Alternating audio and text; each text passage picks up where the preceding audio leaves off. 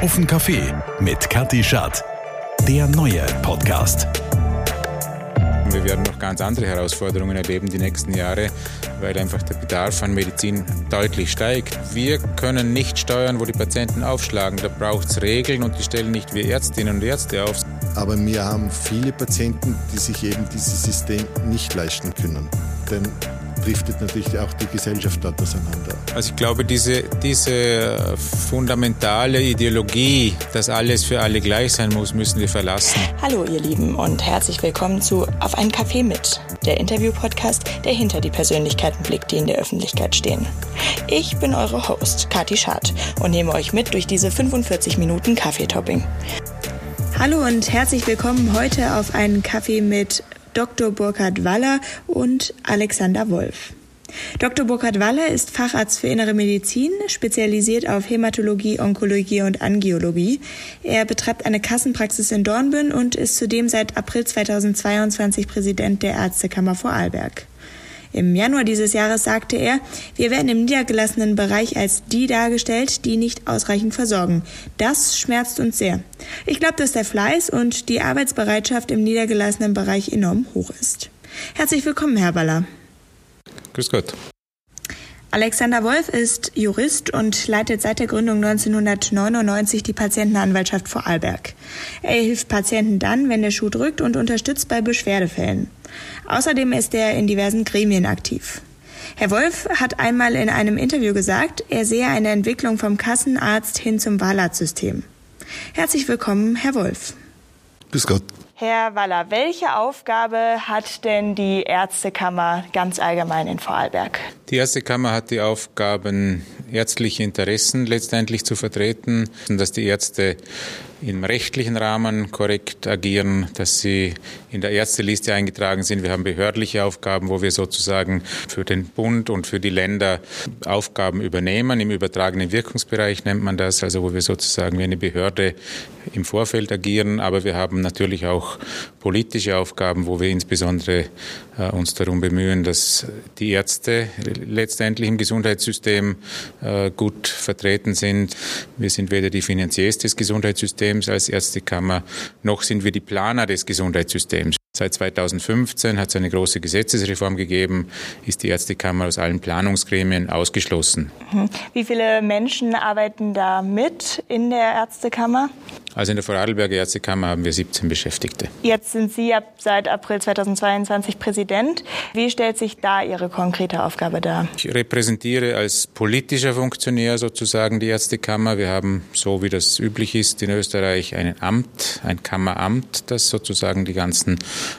Aufgaben äh, systematisch erledigt. Und dann gibt es eben die politischen Gremien in der Ärztekammer. Das größte Gremium ist die Vollversammlung, wo sozusagen die Ärzteschaft sehr breit vertreten ist, den Ärztekammervorstand. Und da bin ich sozusagen der Vorsitzende dieser Gremien und auch politisch verantwortlich für das, was passiert. Die Ärztekammer selber teilt sich dann noch auf in eine Kurie angestellte Ärzte und in eine Kurie niedergelassene Ärzte. Das heißt, wir haben die beiden Bereiche sozusagen auch politisch getrennt. Das sind zwei eigenständige Körper. Über die ist der Präsident sozusagen wie eine Spange Herr Wolf, die Patientenanwaltschaft wurde 1999 gegründet. Ähm, aus welchem Grund? Gegründet wurde sie in Vorarlberg 1999. Das Bundesgesetz gibt es ja eigentlich schon seit 1990. Vorarlberg war das vorletzte Bundesland, wo eine unabhängige Patientenanwaltschaft gegründet wurde. Man wollte eigentlich eine Anführungszeichen Waffengleichheit zwischen Patienten und Krankenhäusern schaffen, damit auch Patienten nicht immer vor Gericht gehen müssen, sondern dass außergerichtlich bereinigt werden kann, sollte der Schuh drücken. Wer kann sich denn bei Ihnen melden? Mit welchem Problem kann man zu Ihnen kommen? Eigentlich jeder Patient oder jeder Angehörige, jede Vertrauensperson in einem Pflegeheim, jeder Bewohner in einem Pflegeheim kann sich an uns wenden, wenn irgendwo eine Beschwerde auftaucht. Wobei ich möchte das gleich einschränken, äh, so die Suppe ist versalzen, das würde unseren Rahmen sprengen. Also wir kümmern uns eher um die Personenschäden oder wenn wirklich größere Schäden geschehen im Krankenhaus, im Ärztebereich, im Pflegeheimbereich, wenn es auch Kommunikationsschwierigkeiten gibt, äh, wenn es äh, unter Umständen eine Kündigung eines Bewohners ansteht, oh, wenn es Wundlegungen gibt, dann sind wir da. Jetzt sagten Sie gerade, so ganz grobe Probleme sind dann nicht mehr Ihr Aufgabenbereich. Sprich, wenn es jetzt ein Problem gibt, können Sie vor Gericht vertreten? Nein, wir dürfen nicht vor Gericht vertreten. Wir sind nur außergerichtlich tätig. Das war eigentlich auch die, äh, die, der Sinn des Gesetzes, dass nicht alles vor Gericht kommt, sondern dass wir außergerichtlich Lösungen erarbeiten. Wir haben in Österreich ja ein Wahlarzt- und ein Kassenarztsystem. Ähm, Herr Waller, wie sehen Sie das? Ist das sinnvoll, dass es diese Wahl gibt zwischen Kassenärzten auf der einen Seite und eben auch den Wahlärzten? Ja, das halte ich auf jeden Fall für sinnvoll. Einerseits deshalb, weil die Kassenstellen ja sozusagen äh, zentral geplant sind und auch begrenzt sind. Wir haben jahrelang äh, sozusagen äh, zu wenig Kassenstellen gehabt, um die besetzen zu können. Es hat vielen Kolleginnen und Kollegen die Möglichkeit eröffnet, sozusagen trotzdem in der Niederlassung ihre Tätigkeit zu machen. Und ich glaube auch, dass es durchaus dem Bedürfnis von vielen Patientinnen und Patienten bespricht, hier ein differenziertes System zu haben. Ähm, wir wissen das aus vielen Befragungen, die wir auch demnächst vermutlich neuerlich aktualisieren. Die Befragung wurde, wie Herr Baller angekündigt hat, erneuert. Herauskam, dass die Patientinnen und Patienten in Vorarlberg sehr zufrieden mit der Leistung sind, die sie beim Wahlarzt erhalten. Die Zufriedenheit bei den Kassenärzten kam in dieser Befragung meiner Meinung nach zu kurz werden. Aber wir wissen, dass der Zufriedenheitsbereich derjenigen, die den Wahlarztbereich aufsuchen, sehr hoch ist. Es gibt ja in allen Ländern äh, Privatmedizin und Kassenmedizin. Das ist ein bisschen ein Zwischen, äh, eine Zwischenstufe in Österreich mit den Wahlärzten. Wahlarzt heißt ja nichts anderes, als dass sozusagen die Krankenkasse einen gewissen Betrag der Honor Honorare äh, zurückbezahlt. Sprich, es ist einfach auch, weil es sonst nicht genug niedergelassene Ärzte für die Masse an Menschen gäbe. Das ist das eine, dass sozusagen die Versorgung möglicherweise nicht ausreichend abgedeckt wäre. Da ist allerdings die Krankenkasse eigentlich verpflichtet, das zur Verfügung zu stellen, ausreichend Ärztinnen und Ärzte. Aber Sie wissen, unser Gesundheitssystem ist finanziell gebunden an das Wirtschaftswachstum.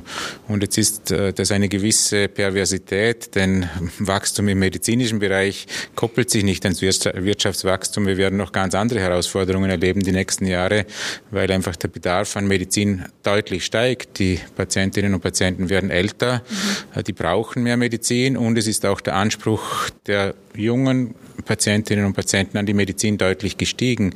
Wir hatten viele Jahre, wo man sozusagen abgeklärt hat, dass es nichts Schlimmes ist, aber dann hat man es belassen dabei.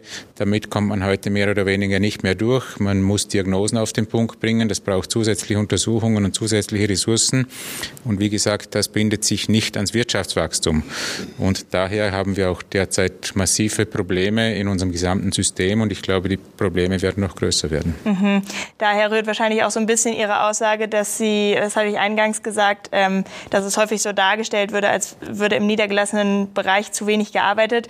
Das scheint ja nicht der Fall zu sein, sondern die Ärzte, die da sind, arbeiten sehr fleißig, ähm, aber es gibt eben einfach zu wenige.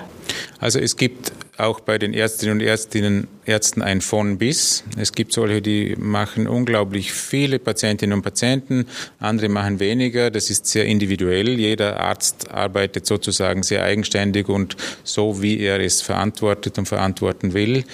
Ähm, aber natürlich ist es so, äh, dass, dass die Systeme alle am, am Platzen sind. Also sowohl im Spitalsbereich äh, hören wir dauernd von den Kolleginnen und Kollegen, dass sie eigentlich nicht mehr können und so nicht mehr weiter wollen. Genauso im Kassenarztbereich hören wir dauernd von Kolleginnen und Kollegen, die teilweise jahrelang in den Verträgen waren, dass sie sagen, ich schmeiße jetzt dann das Handtuch, ich lasse mir das nicht mehr bieten. Ich werde dauernd beschuldigt, dass ich zu wenig anbiete, dass ich faul bin, dass ich was weiß ich was nicht mache. Und die Aggressivität nimmt durchaus auch zu auf die Kolleginnen und Kollegen. Und deshalb stelle ich mich da auch relativ vehement hin und sage, wir Ärztinnen und Ärzte sind nicht schuld, dass das System nicht funktioniert. Mhm. In Dornbirn sind ja in den vergangenen Jahren auch einige in Pension gegangen. Da kommen jetzt noch weitere ähm, Kassenärzte hinzu. Wie ist denn der Zwischenstand? Haben Sie da einen Überblick? Sind es jetzt weniger niedergelassene Ärzte als noch vor ein paar Jahren oder ist durch das Wachstum in der Stadt, Beispiel Dornbirn, wächst immer weiter, äh, einfach ein höherer Bedarf und es sind gar nicht effektiv weniger Ärzte? Also es ist so, dass wir, dass wir natürlich seit Jahren wissen, dass wir im Prinzip teilweise eine Mangelverwaltung machen. Und wir haben im Vorarlberg ein besonderes Honorierungssystem für den niedergelassenen Ärztebereich, das ist der gedeckeltes Budget. Und dieses gedeckelte Budget war in den letzten Jahren so, dass wir da gut gesättigt waren mit diesem Budget und wir konnten seit 2010 oder seit 2012 insgesamt 33 neue Kassenstellen schaffen. Das sind zum Teil Stellen, die richtig geschaffen wurden, zum Teil aber auch durch Stellenerweiterungen. Das andere ist, dass wir teilweise Stellen schwer besetzen konnten und auch können, wobei wir da auch seit Jahren intensiv mit der Kasse eigentlich daran sind, Bedingungen zu schaffen, mit denen wir die Stellen besetzen können. Wir haben große Flexibilität im Vertragswesen geschaffen, was uns hilft. Es können heute zwei Kolleginnen oder drei Kollegen sich auf eine Kassenvertragsstelle bewerben. Das war vor wenigen Jahren noch nicht möglich. Wir haben Jobsharings eingeführt, wo sozusagen ein Vertrag geteilt werden kann oder ein Vertrag sogar erweitert werden kann. Die Allgemeinmedizin ist jetzt aber, würde ich sagen, in vielen Bereichen auf einem sehr guten Weg. Wir haben noch einzelne Stellen, wo es sehr schwierig ist. Wolfurt ist zum Beispiel so ein Beispiel oder in Feldkirch haben wir auch Stellen, die sehr schwer zu besetzen sind. Aber da gibt es dann fallweise auch lokale Faktoren, die das behindern und wir sind natürlich da weiter sehr bemüht, Kolleginnen und Kollegen die Bedingungen zu bieten, die sie dann auch äh, interessant machen, sich dort zu bewerben. Herr Waller hat auch einmal gesagt, die langen Verträge sind oft ein Hindernis für die junge Generation, weil sie sich nicht mehr so verpflichten wollen. Herr Wolf, wie sehen Sie das? Kann das ein Hauptproblem sein? Also über Verträge kann ich überhaupt nichts sagen, aber ich, ich sehe bei der Bevölkerung, wo der Schuh drückt. Ich habe mir im Vorfeld ein bisschen die Statistik angeschaut und das ist wirklich, äh, wenn man die, ich habe den OECD-Bericht angesehen und jetzt österreichweit äh, haben wir unter Umständen tatsächlich zu wenig Hausärzte. Und wir reden ja immer davon, die Versorgungspyramide sollte eingehalten werden, oder? Und das würde bedeuten, dass die Patienten zuerst zum Hausarzt gehen und dann zum Facharzt und dann ins Krankenhaus.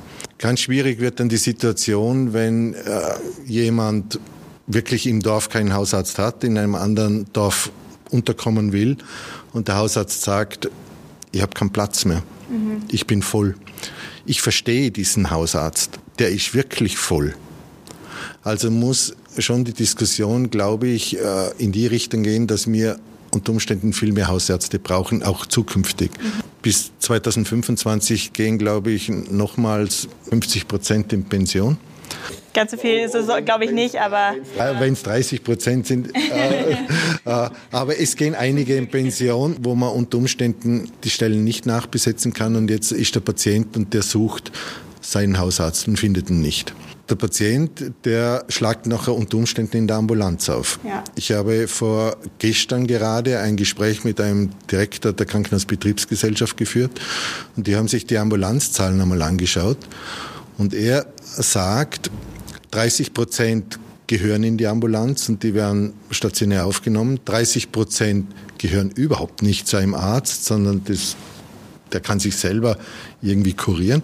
Und 30 Prozent gehören in den niedergelassenen Bereich. Wenn diese 30 Prozent noch in niedergelassenen Bereich aufschlagen würden, dann sind die Hausärzte die eh schon voll sind, mhm. noch mehr voll. Ja, dann, wir reden ja jetzt schon von einer Belastung von über 100 Prozent. Ja, denn, also, die werden dann unter Umständen nicht mehr versorgt. Schwierig wird es auch dann, wenn äh, ein Hausarzt mit einer großen Ordination in Pension geht.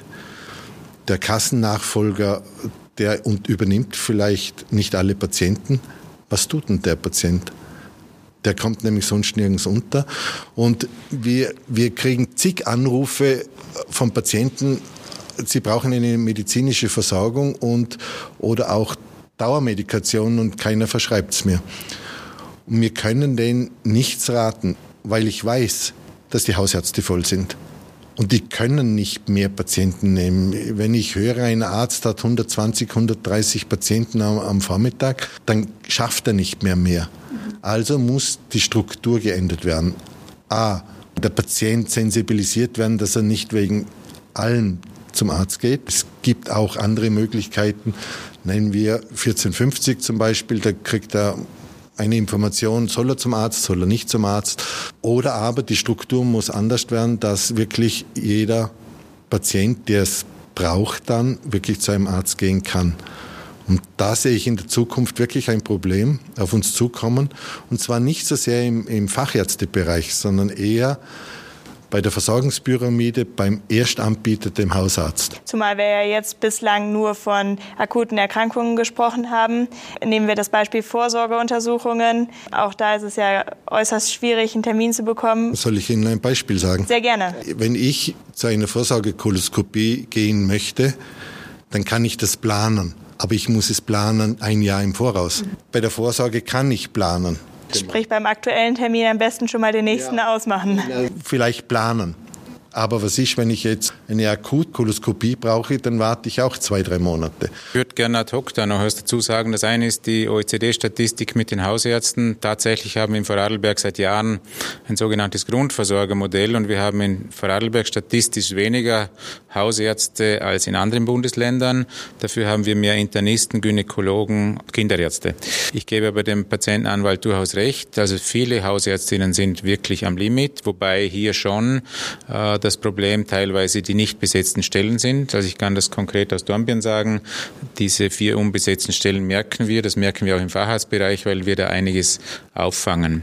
Vielleicht noch ganz kurz zu diesen Ambulanzzahlen. Es wäre zu Geschäftszeiten überhaupt kein Problem. Das sind etwa fünf äh, ambulante Patientinnen pro Stunde, die dort aufschlagen, die nicht dorthin gehören würden diese sozusagen im niedergelassenen Bereich mitzuversorgen. Da würde ich gerne gleich nochmal ja. mit Ihnen darauf zu sprechen gekommen. Erstmal haben Sie aber gesagt, als Ärztekammer können Sie das Problem, dass die Patienten in die Ambulanzen gehen, nicht lösen. Das scheitert an den Bezahlern. Naja, das, das scheitert an den Systemverantwortlichen. Wir können nicht steuern, wo die Patienten aufschlagen. Da braucht es Regeln und die stellen nicht wir Ärztinnen und Ärzte auf, sondern das stellen die Systemverantwortlichen auf. Die Sozialversicherung ist ein Selbstverwaltungssystem. Herr Wolf, Meinen Sie, es braucht das System Kassenarzt, Wahlarzt? Jeder, der versichert ist, geht einfach zu dieser Klasse Ärzte und lässt sich dort behandeln und dann sind plötzlich alle Ärzte gleichgestellt. Schwieriges Thema. Äh, ich glaube, dass der Patient die Ordination des Wahlarztes durchaus schätzt. Und das mögen manche Patienten, die sich leisten können. Aber wir haben viele Patienten, die sich eben dieses System nicht leisten können. Weil das ist ja ein vielschichtiges Problem. Äh, was ist, wenn ich heute keinen Termin bekomme? Ich habe, bin krank, kriege keine Krankmeldung, habe erst einen Termin in zwei, drei Tagen. Wer schreibt mir denn die Krankmeldung? Ich möchte zwei Dinge sagen. Das eine ist, dass ich äh, glaube, dass Sie die Situation etwas überspitzen mit den Terminen. Wir haben auch ein sehr gut funktionierendes System. Also wir leisten extrem viel und auch dieses System leistet noch extrem viel, auch wenn immer wieder das Gefühl besteht, ich bekomme meine Termine nicht. Wir haben aber zum Beispiel im Kassenarztsystem ein Dringlichkeitsterminsystem aufgestellt in Vorarlberg. Da bekommen Sie bei allen Fachrichtungen innerhalb einer Woche einen Termin, wenn es dringlich ist. Aber es entscheidet der Hausarzt, ob es dringlich möglich ist oder nicht. Das Problem ist schon, dass die die, Anspruch, die Ansprüche der Patientinnen zum Teil sehr groß geworden sind und dass die Patientinnen das Gefühl haben, das ist so ähnlich wie im Supermarkt. Ich entscheide, wenn ich was will. Ich gehe auch am Abend um 10 noch ins Metro und hole mir da noch, was ich jetzt gerne haben möchte. Und das spielt ein System mit gedeckelten Ressourcen nicht. Also ich glaube, dass das Kassensystem im Sinne einer Sachleistung, wo der Patient keinen Euro in die Hand nimmt, das hat Vor- und Nachteile, aber zumindest hat es den großen Vorteil, dass jeder, egal von seinem sozialen Status, die Medizin bekommt, die sozusagen die beste und die, die wissenschaftlich nachgewiesene richtige Medizin für ihn ist. Und das ist ein Vorteil, den kann man mit nichts wettmachen. Trotzdem führt es natürlich auch dazu eben, dass zum Beispiel das Anspruchsdenken extrem groß ist, weil ich muss mir als Patient überhaupt nicht überlegen, überlaste ich jetzt das System, ist es sinnvoll, wenn ich da hingehe oder nicht. Dr. Google sicherlich ein großes Problem, weil die Leute wissen schon bevor Sie überhaupt jemals eine Arztpraxis betreten haben, was Sie haben, richtig?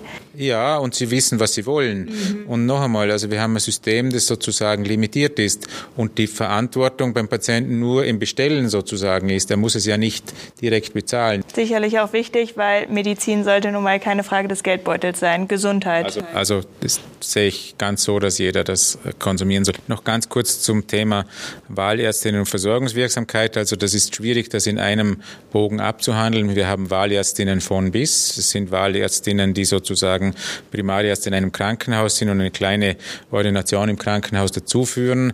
Die machen sicher wenig Fälle, aber wir haben auch ganz viele Wahlärzte, die hauptberuflich niedergelassen sind. Die haben einen großen wirtschaftlichen Druck. Die haben nicht die Sicherheit von einem Kassenarzt und die arbeiten äh, größtenteils sehr viel, auch sehr viele Zahlen.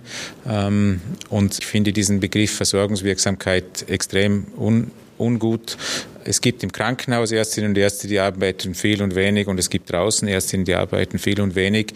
Und es kommt auch das Wahlarztsystem vielen Kolleginnen zu, zugute, die sagen, ich würde nie eine komplette Kassenpraxis machen, aber meinen Beruf will ich weitermachen und ich biete sozusagen hier meine medizinische Ressource an. Wir haben in allen Systemen Leute, die viel und die wenig quantitativ arbeiten und Leute, die qualitativ hochwertigst arbeiten und solche, die Qualität äh, mangeln lassen. Das gibt es nicht nur in der Medizin, das gibt es auch bei den Anwälten. Ja, ich, ich wollte nochmals äh, auf die Patienten zurückzukommen, weil es ist jetzt öfters gesagt worden, dass die Patienten natürlich ein äh, das als ich gehe hin und hole mir diese Leistung quasi als Luxus schon. Also fast. praktisch als Luxus und da möchte ich meinen Patienten schon einmal oder den Patienten in Vorarlberg einmal schon die Stange heben. Und zwar aus dem Grund, es sind nicht alle so. Ja. Es gibt eine Spitze, die sicherlich, da kann ich, da kann ich mit. Aber Oft ist ein Patient natürlich auch mit seiner Erkrankung überfordert und da braucht er dann Arzt, damit er weiß, brauche ich eine medizinische Leistung oder brauche ich keine medizinische also Leistung. Also fordert mit der Einschätzung ja, der Situation ja, schon. Richtig. Und ja da muss er zum Arzt gehen. Und äh, das hat nichts mit, äh, ich hole mir diese Leistung oder ich will diese Leistung. Solche Patienten kennen wir auch, die um 22 Uhr in der Ambulanz aufschlagen, weil weil seit grad, zwei Wochen ja, was haben. Genau, weil es jetzt einfach bequem ist oder aber das ist nicht der Großteil der Patienten so, sondern der Großteil die gehen zum Arzt, weil sie ein Bedürfnis haben, weil sie sich nicht auskennen und weil sie in einer Notsituation sind. Also das schließe ich mich 100 Prozent an. Das soll auch überhaupt kein Vorwurf an Patientinnen oder Patienten sein. Aber es gibt solche, die eben sehr genau wissen, was sie wollen aus dem System und man darf sich auch darauf verlassen, dass Ärztinnen und Ärzte, die zunächst einmal sechs Jahre studieren und dann mindestens noch drei Jahre postpromotionell ausgebildet sind, etwas mehr wissen, als wenn ich den Dr. Google befrage. Also man dürfte sich auch beraten lassen in dieser Situation. Und was ich schon glaube, und das glaube ich, dass viel äh, ein tieferes Thema noch ist Selbstverantwortung und auch äh, Gesundheitsbewusstsein beziehungsweise Kenntnisse äh, im Gesundheitssystem und auch über die eigene Gesundheit. Ich glaube, dass wir da schon Bedarf haben. Ich glaube, dass einiges in diesen Systemen nur zu halten ist, wenn, wenn wir mit hoher Patienten-Selbstverantwortung und hoher Kenntnis auch, also noch einmal, das, die Diskussion, ob ich mit jeder Grippe zum Doktor muss, äh, kann man natürlich dort führen, dass man sagt, er braucht eine Krankmeldung, dann muss er zum Arzt, aber ansonsten, wenn er keine Krankmeldung braucht, darf man auch ein gewisses Vertrauen haben, dass man mit der Grippe mal ein, zwei, drei Tage schauen kann. Und da nimmt das Selbstbewusstsein der Bevölkerung ab aus meiner Sicht, auch die Kenntnis des früheren Hausmittel der Großmutter und ähnliches, die man gekannt hat und wo man gesagt hat, jetzt machst du es einmal so, das wird zunehmend äh, weniger bekannt und ich glaube schon, dass es hier auch einen gesellschaftlichen Bedarf gibt an Schulung, die wahrscheinlich früh anfangen muss äh, in der Schule. Genau, das wäre jetzt meine Frage gewesen. Also das vielleicht schon in den Schulunterricht integrieren, Sachunterricht. Gesundheitsförderung, genau. Also den Menschen zusprechen, selbstbewusst an eine Krankheit heranzutreten, das Einschätzen zu vertrauen, dass der Körper vielleicht auch äh, Selbstregulationsmechanismen hat und sich selber heilen kann. Also ich glaube, es darf nicht dort enden, dass man sagt, jemand darf sich nicht zum Arzt trauen, weil dann er, muss er sich sozusagen schämen, dass er den Arzt gebraucht mhm. hat. Da soll es nicht hinkommen, aber dass man gewisses, gewisse Kenntnis hat über Krankheiten und auch eine gewisse Gelassenheit haben darf beim Anhang, äh, das glaube ich wäre sinnvoll. Da wäre es ziemlich sinnvoll, sinnvoll, neben der Schulung natürlich in, in frühen Alter, dass wenn ein Patient unsicher ist und man könnte das ausbauen 1450 oder so digitale Lösungen, dass ein Arzt im Background zur Verfügung steht, äh, dann könnte ich das natürlich auch lenken.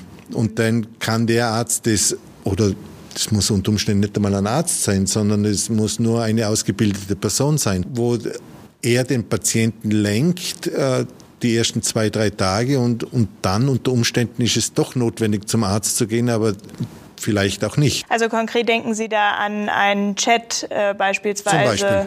Zum Beispiel. wo jemand Hilfe Ja, finden kann. ja, das haben wir ja schon in Ansätzen bei 1450, in Ansätzen. Aber wenn man das ausbauen würde, wäre das eine Möglichkeit auch der Patientenlenkung. Sicherlich auch äh, tatsächlich interessant in Zeiten von künstlicher Intelligenz. Äh, da wird sich in Zukunft vielleicht auch noch mal ein bisschen was hin entwickeln können, ähm, wenn man da konkrete Symptome eingibt, wie man sich verhält. Könnte ich mir jetzt vorstellen, äh, um das nur mal in den Raum zu stellen. Was ist denn jetzt aber, wenn ich jetzt noch mal zurückgehe zu den vollen Ambulanzen, was ist denn ein ganz typisches Krankheitsbild, womit ich total legitim in die Ambulanz gehen darf? Ja, das ist, wenn ein Patient einen Unfall hat, stürzt, er hat Schmerzen, dann ist es doch legitim, in die Ambulanz zu gehen. Ja. Oder aber ich habe äh, zum Beispiel eine Blutdruckentgleisung, zum Beispiel das habe ich um 23 Uhr und ich habe keinen Notdienst zur Verfügung, habe einen Blutdruck von über 200, dann ist es doch legitim, äh, in die Ambulanz zu gehen. Man muss den individuellen Fall beurteilen und sagen, ja, ist es gerechtfertigt oder ist es nicht gerechtfertigt? Bei jedem Unfall natürlich. Ich meine jetzt nicht den Holzspieß im Finger, Ja. sondern ich meine jetzt wirklich, der kann nicht mehr gehen, der, die Hand hängt herunter oder wie auch immer. Er ist auf den Kopf geflogen, er, er bricht. Äh, dann gehört er in die Ambulanz einmal angeschaut. Herr Weiler, Sie haben jetzt gerade bei dem Bluthochdruck schon so ein bisschen äh, unzufrieden geschaut. Ähm, Also ich glaube, wir haben historisch gewachsen in Vorarlberg, ähm, ist es Usus, mit allen Unfällen in der Ambulanz aufzuschlagen. Da wird auch niemand etwas sagen, wenn sie sozusagen akut verunfallen und dann dort sind. Das könnte man natürlich auch anders organisieren, würde aber eine Systemumgestaltung bedeuten. Äh, Für andere Notfälle ist es so, dass die Ambulanzen in erster Linie dafür da sind, wo es wirklich bedrohlich ist. Und das ist einmal zunächst so, dass der Patient das natürlich für sich subjektiv festmacht, ob er sich bedroht fühlt oder nicht. Äh, Jetzt haben wir aber schon, und das möchte ich schon sagen, wir haben landesweit einen Rufbereitschaftsdienst von Ärzten auch in der Nacht eingerichtet, der über 1450 funktioniert. Und gerade der Patient mit dem Blutdruck über 200, es ist etwas völlig Normales, dass jeder Mensch am Tag einmal einen Blutdruck bis 200 hat wenn er sich wahnsinnig aufregt zum Beispiel oder wenn er Schmerzen hat oder irgendetwas. Also das heißt nicht automatisch, dass das lebensbedrohlich ist. Und da sind solche Filtersysteme aus meiner Sicht sehr gut, weil dort wird das befragt. Da kommt auch heraus, ist der Blutdruck wirklich etwas, wo du jetzt akut hingehen musst oder nicht. Da ist auch ein Ärzte ein Arzt im Hintergrund eingeschaltet. Also wir haben Nachtdienste in drei Bereichen, die sind mit der 1450 gekoppelt und da kommt der Patient auch ins Gespräch mit einem Arzt häufig über Telefonat dann, aber der Arzt hat auch die Möglichkeit, äh, Hausvisiten zu machen und kann den Patient auch in der Ordination anschauen. Das sind drei Dienste im Vorarlberg, das reicht aber von der Quantität, von dem, was dort aufschlagt, derzeit schon. Vielleicht muss man diese Dienste dann auch noch mal ein bisschen ausweiten, das werden wir sehen. Aber jedenfalls wäre gerade der Blutdruck über 200 für mich ein Klassiker für die 1450, wo ich mal anrufe und sage, ich weiß nicht, was ich tun soll, eben Blutdruck. Erstmal einen Rat einholen, Dann, dann fragt er dort, was haben Sie denn für Beschwerden dazu? Wie lange ist denn der Blutdruck so hoch? Haben Vorerkrankungen? Und, und, und. Und Sie bekommen am Schluss sozusagen einen Vorschlag, wo Sie hingehen. Aus meiner Sicht ist es noch ein bisschen zu wenig bindend derzeit. Es wäre schön, wenn so ein Filtersystem auch mit einer verbindlichen Empfehlung dann gekoppelt ist. Und das kennen wir auch aus anderen Ländern. In der Schweiz ist das üblich. Wenn Sie weniger Versicherungsbeitrag zahlen, dann gehen Sie sozusagen in so ein Managed Care System. Dann haben Sie entweder einen Chat, mit dem Sie sich äh, informieren und, oder präsentieren, oder Sie haben das Telefon vorgeschaltet und dann sagt man Ihnen, ja, es ist in Ordnung, geh du jetzt zu dem oder in diese Struktur. Und ich glaube schon, dass wir dort äh, Bedarf haben, das auszubauen. Noch einmal, kein Patient, keine Patientin, die das Gefühl hat, sie sind lebensbedrohlich erkrankt man muss jetzt sofort anschauen, wird abgewiesen, wird auch angeschaut. Trotzdem glaube ich, dass man in vielen Bereichen äh, diese Filterstrukturen, die wir ja am Aufbauen sind, nutzen soll und das würde uns allen helfen. Ein, spontan dazu, aber dann muss das System natürlich funktionieren, weil wir hören auch immer wieder, selten, aber es kommt vor, dass äh, 1450 zum Beispiel sagt, gehen Sie zu diesem und jenen Arzt und der Arzt ist nicht da. Das, das kommt vor und Aber nicht in der Notsituation. nein, nicht in der Notsituation, weil ist das abgedeckt durch einen Rufbereitschaftsdienst und der ist immer ja, äh, das ist im Hintergrund. Aber äh, wenn ich jetzt direkt an eine Ordination verwiesen wird und dann ist die Ordination nicht besetzt. Aber ich, ich glaube, das sind jetzt Anführungszeichen Kinderkrankheiten und das kann man sicherlich organisieren, dass das einfach nicht mehr Braucht vielleicht Entwicklungszeit einfach ja, noch. Richtig, ja. Mhm. Jetzt hatte ich mir zuletzt einen Nerv im Rücken eingeklemmt, einen Ischias-Nerv. Ähm, passiert relativ häufig sowas. Ich habe keinen Hausarzt, weil ich neu nach Dornbirn gezogen bin und die Situation dort noch durchaus sehr schwierig ist. Habe dann versucht, einen Termin zu bekommen, dass mir irgendjemand weiterhilft. Ich konnte mich nicht mehr bewegen und habe dann letztlich gesagt bekommen, ja, also wenn es dann gar nicht anders geht, dann können Sie jetzt in die Ambulanz gehen. Aber da werden Sie sich nicht freuen was mache ich in so einer Situation? Also ich bekomme keine Hilfe beim Hausarzt, weil ich keinen Hausarzt habe und die Hausärzte mich abweisen. Wenn ich zu einem Facharzt gehe bzw. dort anrufe, logischerweise haben die auch keine Kapazitäten. Nicht falsch verstehen, ich hab, verstehe das total gut. Aber was mache ich dann konkret? Weil ich glaube, so eine Situation passiert ja häufiger mal. Also mit solchen Patienten sind wir auch konfrontiert und ich kann Ihnen sagen, auch wenn Sie dann in die Ambulanz gehen, kriegen sie dort die Behandlung. Also dieser Satz, äh, Sie werden nicht erfreut sein in der Ambulanz, das kann ich so nicht ganz nachvollziehen, weil Sie kriegen auf alle Fälle eine adäquate Schmerztherapie. Mhm. Also das habe ich bisher bei meinen Patienten, die so etwas äh, passiert ist, immer erfahren. Und dann werden Sie natürlich angehalten, sich an einen niedergelassenen Orthopäden zu wenden oder an einen Hausarzt zu wenden, der Sie überweist äh, zu einem Facharzt. Also ich glaube, es ist auch ein bisschen abhängig davon, wann Ihr Ischiasnerv eingeklemmt war. Am Abend oder in der Nacht ist es durchaus sinnvoll, auch mit solchen Beschwerden die 1450 anzurufen, mhm. zu sagen, ich habe das Problem, äh, das System dahinter funktioniert, auch wenn Sie keinen Hausarzt haben. Ansonsten ist es natürlich so, dass wir in Dornbirn jetzt gerade die Situation hatten, dass eben vier Kassenstellen unbesetzt sind, was Hausärzte betrifft und das ein bisschen eng war und viele sagen, ich kann keine neuen Hausärzt, hausärztlichen Patienten sozusagen fix nehmen, aber der Großteil der Hausärzte hat trotzdem für akute Beschwerden auch die Türe offen. Grundsätzlich ist es auch nicht so leicht für einen Arzt, dann jemanden zu verweisen. Mhm, okay, sehr interessant. Ähm, Sie haben ja schon mal von diesen Pfaden gesprochen, wo Sie sich vorstellen, dass man die vielleicht entwickelt. Ich denke, da spielt wahrscheinlich die 1450 auch eine Rolle. Aber könnten Sie das noch mal ein bisschen genauer erläutern, wie da quasi aus Ihrer Sicht eine Optimallösung aussähe, nach welchen Patientenpfaden oder auf welchen Pfaden sich die Patienten dann ähm, bewegen könnten, um eine optimale Behandlung zu bekommen? Also zunächst einmal glaube ich schon, dass wir sozusagen dieses abgestufte Versorgungssystem ausbauen sollten, auch durchaus mit der Überlegung eben, ob es mehr in der Primärversorgung ganz an der Basis braucht. Da wird es aber unter Umständen auch Geld und Ressourcen brauchen dafür. Und dann sollte sozusagen dort der primäre Ansprechbereich sein und es sollte dem Patienten nicht leicht möglich sein, jede Struktur in dem System selbstständig anteuern. Also sozusagen, wir kennen das zum Beispiel in Dänemark, da gibt es nur Hausärzte, die haben den Facharztbereich in der Niederlassung gar nicht, aber da gibt es Hausärzte und sie sind verpflichtet dort zu sein. Sie können gar nicht direkt in ein Krankenhaus gehen, außer sie haben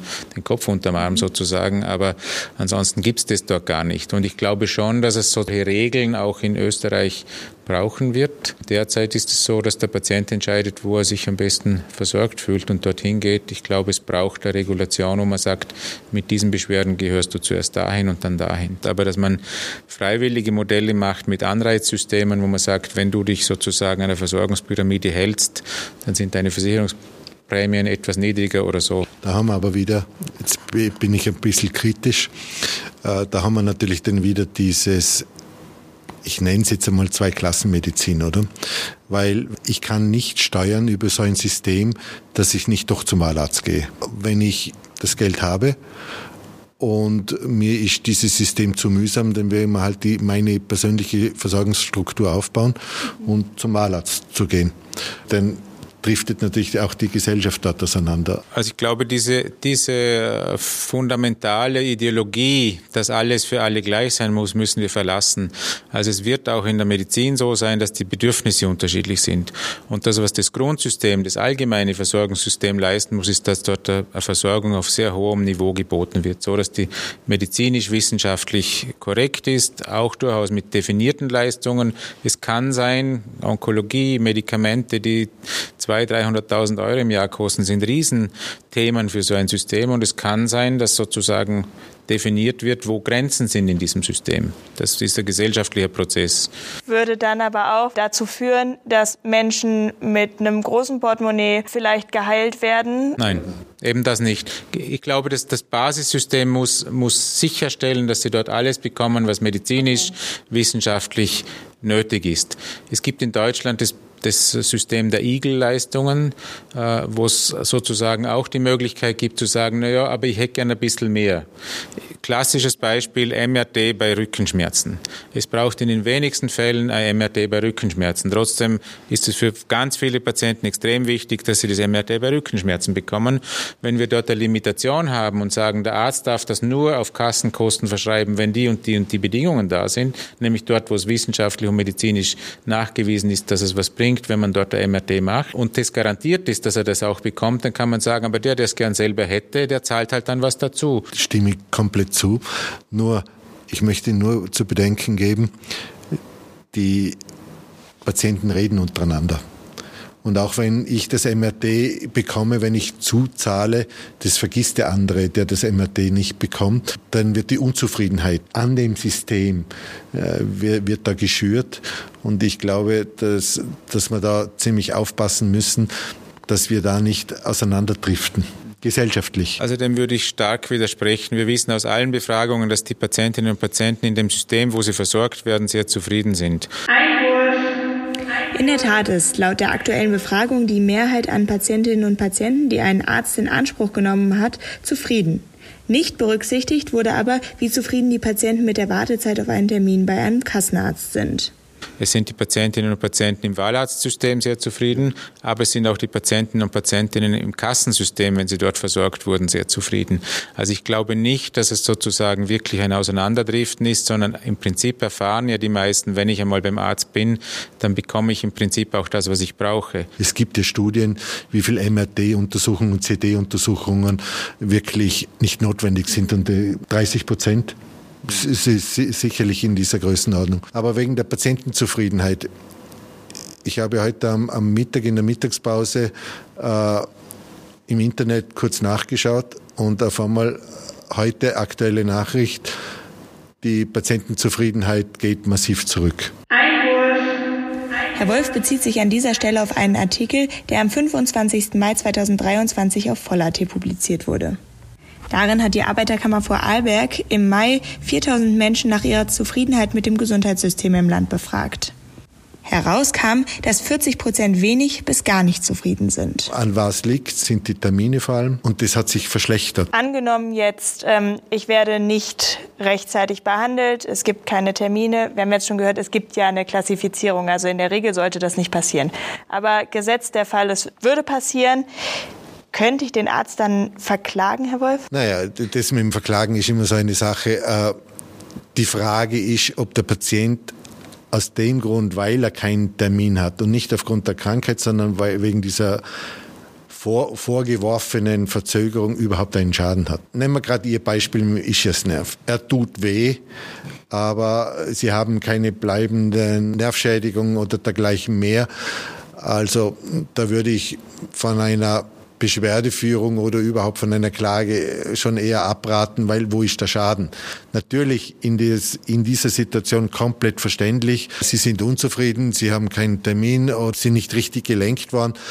Aber solange kein Schaden entstanden ist, aufgrund einer wirklich nachvollziehbaren äh, Verzögerung, würde ich da eher sagen, na, den Arzt können Sie nicht verklagen. Naja, also wegen eines fehlenden Termines können Sie einen Arzt sicher nicht verklagen. Da können Sie das System verklagen, dass sozusagen die Ressourcen nicht ausreichend waren. Aber der Arzt, der sozusagen seinen Vertrag erfüllt und Ihnen keinen Termin geben kann, weil er voll ist, den können Sie da sicher nicht verklagen. Was schon funktioniert, ist, wenn ein Arzt, wenn Sie in der Ordination sind und Sie haben akute Probleme und Sie werden abgewiesen und der Arzt übersieht dabei etwas und hat Sie vielleicht gar nicht angeschaut. Das ist etwas anderes.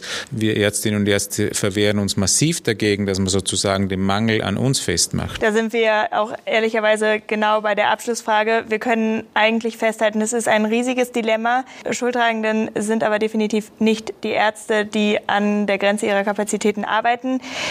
Jetzt ist die Frage, wer ist im Zugzwang? Der Patient hat einen Vertrag mit seiner Sozialversicherung und die äh, Sozialversicherung hat einen Versorgungsauftrag.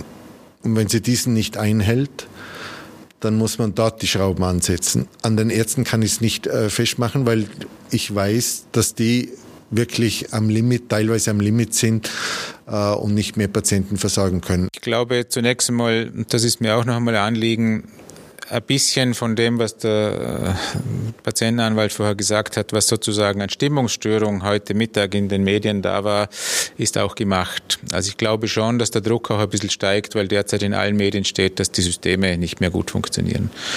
Ich möchte festhalten, es funktioniert vieles sehr gut und auf sehr hohem Niveau. Und ich glaube schon, dass es auch gut ist, die Diskussion etwas entspannt zu führen. Also das, glaube ich, ist etwas schon, dass mir ein Anliegen ist, hier auch ein System nicht schlecht zu reden. Und wenn Sie jemandem dauernd sagen, es ist zu wenig und dann ruft er vielleicht noch an und dann nimmt der Arzt gerade das Telefon nicht ab, ja, es ist zu wenig, um Gottes Willen, unser System ist am Absturz. Es funktioniert vieles sehr gut. Dann glaube ich, dass wir die ähm, Situation auch möglichst ohne Schuldzuweisungen und ohne Vorwürfe führen führen sollten. Wir sehen, dass das System in einigen Bereichen am besten ist und dass wir Verbesserungsbedarf haben.